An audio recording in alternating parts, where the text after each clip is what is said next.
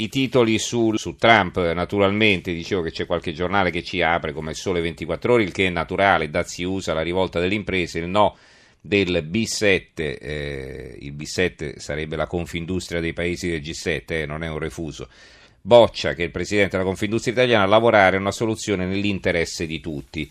Allora, finché i titoli sono generici va bene, per carità, vedete Il Giorno, Trump firma, scattano i dazi, noi mai più inginocchiati, Il Giornale, Trump non molla, guerra commerciale, e ancora eh, Il eh, Fatto Quotidiano, Trump distrae l'attenzione con i dazi partiti da Obama, questo è riferimento al fatto che adesso ci sono grane su Russia Gate perché eh, l'ex ministro Flynn sembra disposto a parlare in cambio dell'immunità, quindi chissà cosa dirà, potrebbe mettere nei guai Trump. L'Avvenire, chi di dazio ferisce, Trump vari decreti sul commercio anticinesi, l'Unione Europea risponde, anche le imprese U S A insorgono. Eh, libero, i dazi U S A sono inerzi in confronto ai sessanta miliardi che il mondo ci frega con il falso Made in Italy. Eh, poi però che succede? Che i giornali locali, insomma, che non possono fare l'apertura su Trump perché chiaramente risulterebbe poco interessante, vogliono dare un risvolto appunto eh, per i propri lettori, per quelli del territorio. E allora vediamo sul Mattino. Dai pomodori alla mozzarella, cosa rischia il Made in Campania?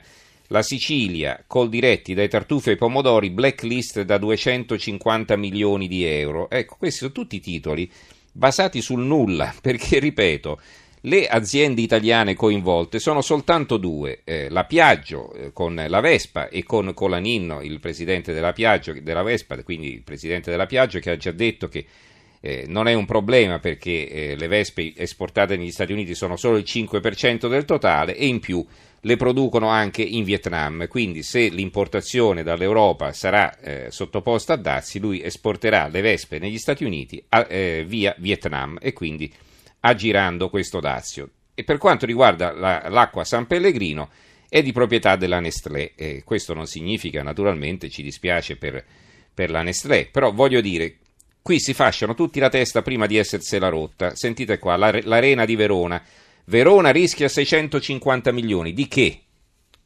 Cioè, non, l'export del Veneto. Il Gazzettino di Venezia, dazi, ecco quanto rischia il Veneto, rischia cosa? La nuova Ferrara, preoccupazione per i dazi U S A, a rischio l'export provinciale già dimezzato l'anno scorso, quando non c'erano i dazi, quindi probabilmente hanno un problema eh, se si è dimezzato l'export, non, non è certo colpa dei dazi che tra l'altro non ci sono. La provincia di Lecco, i formaggi e i salumi nel mirino di, di Trump, chi l'ha detto? Quando?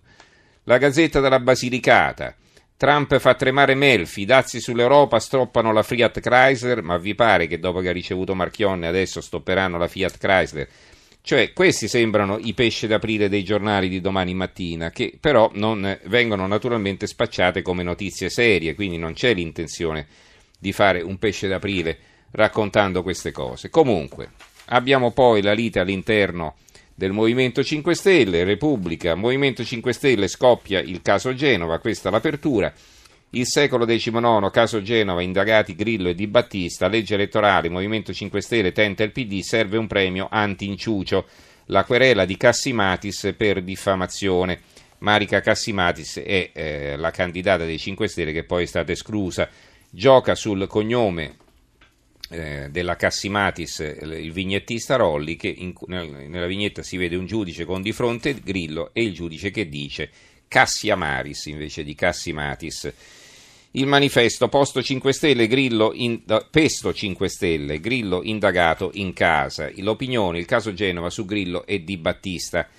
Il Manifesto ha un'altra apertura, l'isola dei faziosi riguardo Fazio, la star pub, delle, le star della pubblica, tivù pubblica non ci stanno, il tetto di duecentoquarantamila euro l'anno fissato per i conduttori è inaccettabile, Fabio Fazio capeggia la rivolta. Tanti altri titoli in prima pagina, vediamo Il Fatto Quotidiano che torna sulla Madia, il plagio sarebbe impossibile ad Harvard, eh, ci sono delle interviste.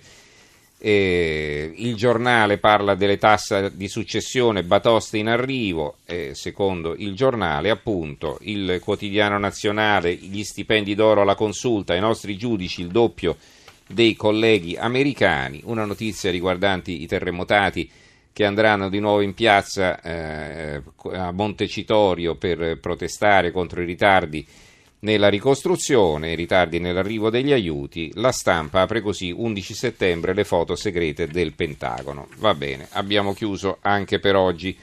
Ringrazio allora eh, Gianni Grimaldi in regia, il tecnico Stefano Capogna, in redazione Giorgio Allegretti, Carmelo Lazzaro e Giovanni Sperandeo.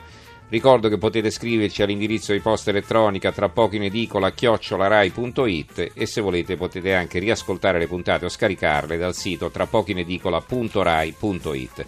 Grazie a tutti per averci seguito e ci risentiamo lunedì. Diamo la linea al giornale radio con Monica Giunchiglia. Buonanotte.